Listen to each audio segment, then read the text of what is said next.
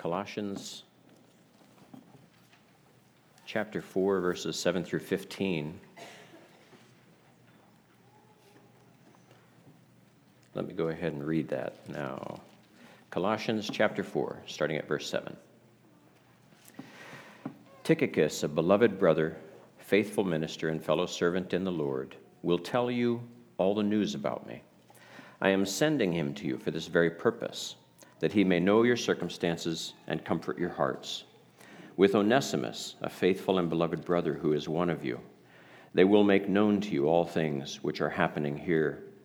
Aristarchus, my fellow prisoner, greets you, with Mark, the cousin of Barnabas, about whom you received instructions. If he comes to you, welcome him. And Jesus, who is called Justus. These are my only fellow workers for the kingdom of God who are of the circumcision. They have proved to be a comfort to me. Epaphras, who is one of you, a bondservant of Christ, greets you, always laboring fervently for you in prayers, that you may stand perfect and complete in all the will of God. For I bear him witness that he has a great zeal for you, and those who are in Laodicea, and those in Hierapolis. Luke, the beloved physician, and Demas greet you. Greet the brethren who are in Laodicea, and Nymphas, and the church that is in his house. Let's pray. Lord, we thank you for your word. We thank you for what your word means uh, to Paul and all those that he speaks of in his day, as well as to us, a lasting significance through all time. We thank you, Lord. We ask you now to open it to our ears, open it to our minds, and instruct us, we pray, in Christ's name, for the sake of his kingdom and glory. Amen.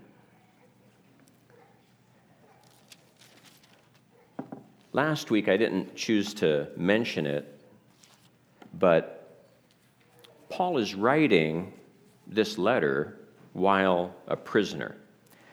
And you'd think that that would have come up before now. I think if I were writing you from prison, that's pretty much the first thing I'd mention. Help me. Paul was imprisoned in Rome and so he's writing to the Colossians. He wrote Ephesians from uh, being imprisoned in Rome. And so the first indication was in verse 3, where he speaks of being in chains, for which I am also in chains. And then again in our text, he mentions it in verse 10 my fellow prisoner greets you, Aristarchus. So he was there not alone, he was with others. But the reason that he never brought it up and the reason that we've been speaking of this letter periodically off and on since January, and it hasn't come up, is that for Paul, being in prison wasn't about him being personally inconvenienced, about even being uh, in a very difficult circumstance. The only reason he begins to bring it up is that he is being forced to be dependent in ways upon his network that until that time he has perhaps depended upon. But now they're it. They're his eyes and ears out there. They have to do all of what he's asking because he can't leave. He's in prison. He's imprisoned. Now, back in August, I think I may have mentioned that my older brother was thrown in jail. And so he was put in jail down in Florida. And it took him a few weeks to contact me because he just, you know, you're, you're in jail. It's very difficult to have any liberties whatsoever. But so finally, he did contact me. Now, that was the first contact I'd had from my brother in almost two years since I'd brought him home for my sister's funeral back in Ohio. I'd driven down to Florida, picked him up, brought him home. And so we weren't close by any stretch of the imagination, but when you're in jail, you're going to tap all of the people that might give you the time of day. And so that's what he did. That's what I think all of us would be tempted to do. We all are in positions of need and want, and we want help. But it tends to surface specifically when we're in a desperate circumstance where we need other people's assistance. And frankly, until that time, we may not truly value people like we ought to value people. I believe Paul is an exception to that. Even though he may not be the first people person you think of from Scripture, I think people tend to criticize Paul for being so task oriented. But yet, he ends all of his letters like this. He thanks a lot of people, he imparts knowledge to a lot of people. He is task oriented. I, I have no doubt he was. But he did not forget people. He relied upon people. He loved them. Listen to what he says about this man, uh, Tychicus, in verse 7. A beloved brother, faithful minister, and a fellow servant to the Lord. And then he says, Will tell you all the news about me. So this man, Tychicus, is dearly loved. He's a beloved brother. He's a faithful minister and he's a fellow servant. And so think of that. As a beloved brother, it means that he had to be loving. To be loved, you really do need to be loving. And so he loved people. He was a faithful minister. That spoke to his actions, to his self sacrifice. He ministered to other people in their lives. He had a reputation for dependable service.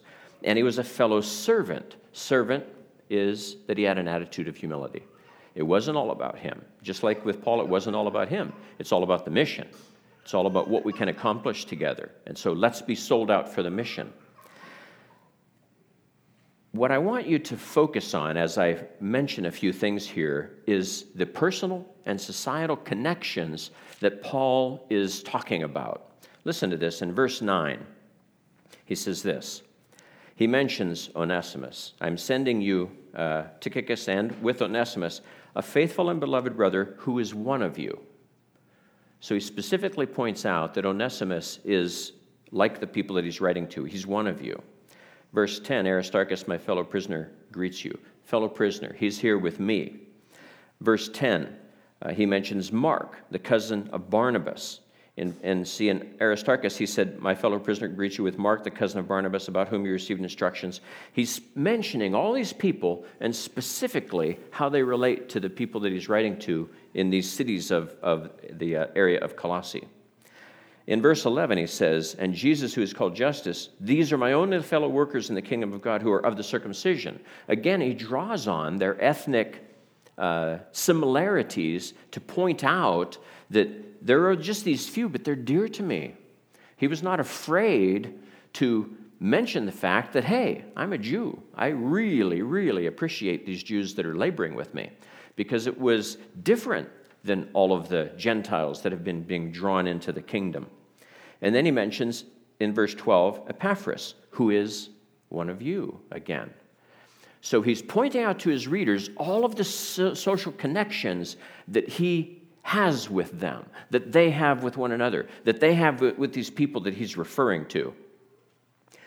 People, we people, are very, very social beings.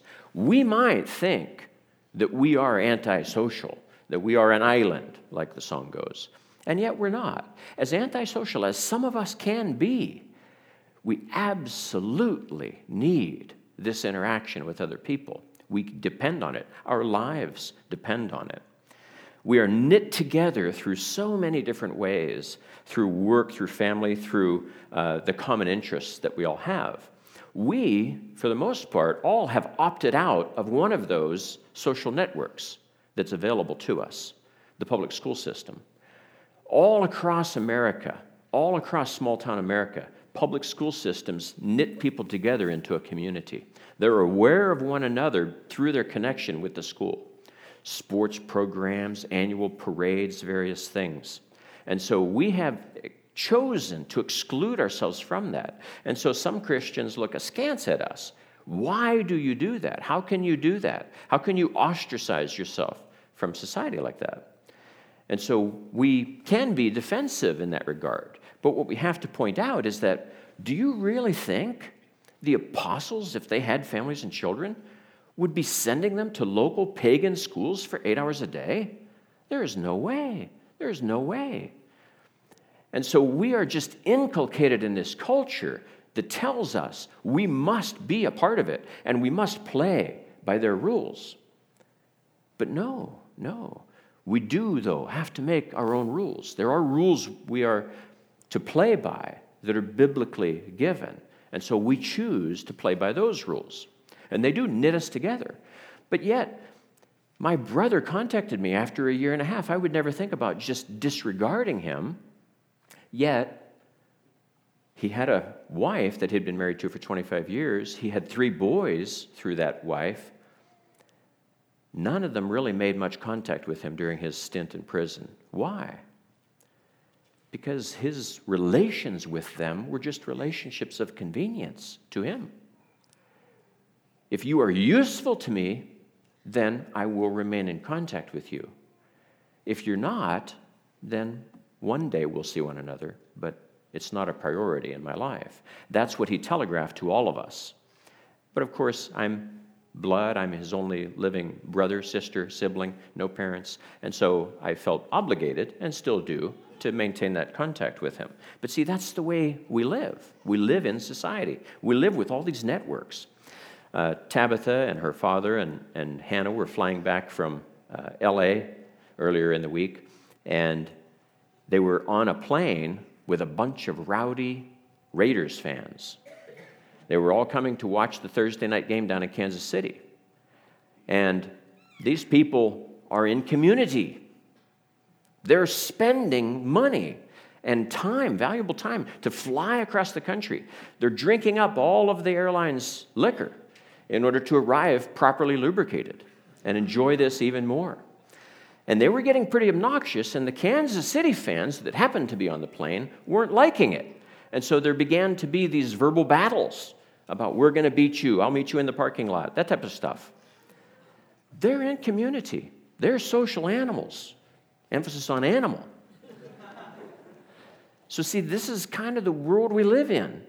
We are connected in these ways, and we must recognize those connections, value those connections, be aware that they're there.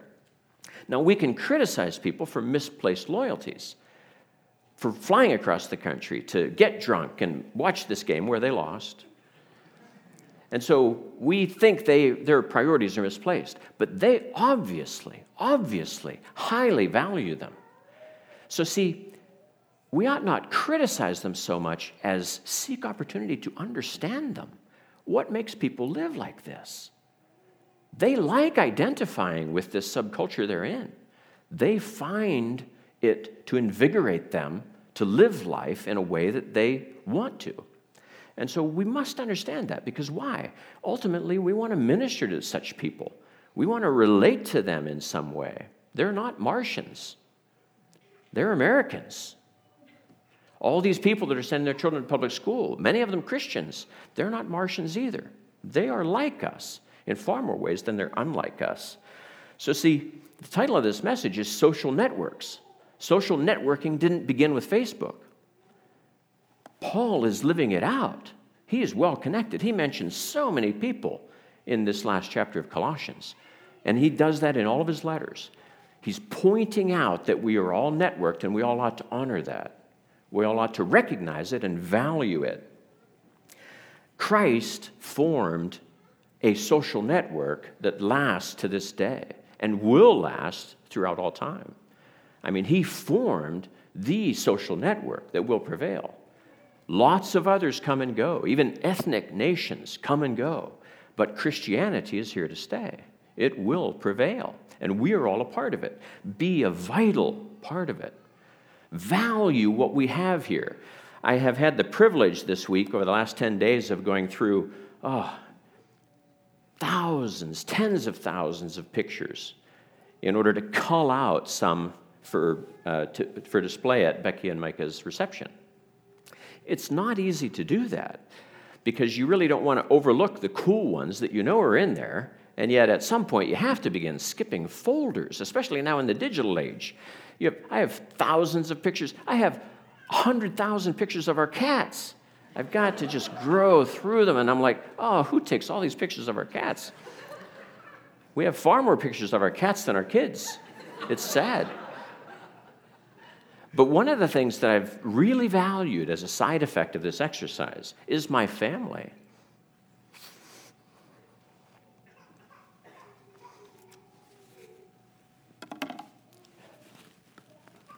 My wife has hosted so many events. At our home. I mean, we've had countless picnics and meals and uh, July 4th picnics, and uh, we've had so many foreign students over when they're here in the, in the city of Omaha. And you just tend to forget about them. You forget about all these things. But then when I go through all these pictures and I ignore all the cats, what really prevails is just how many people we've had in our home. We've been in our home for 22 years now. And Mike, it's the only home he's ever known. He was born five months after we moved in there. And today was the last Sunday that he'll be waking up with us and coming to church with us. He's going to be off somewhere else.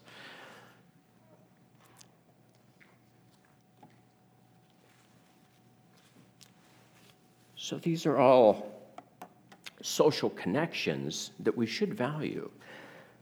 I have probably a hundred lists of the members of this church that we've produced over the last 15 years.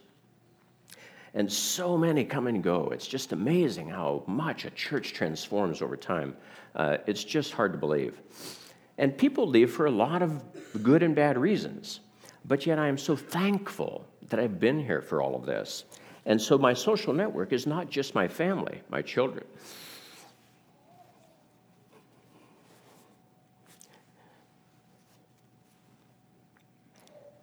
It's all of you as well.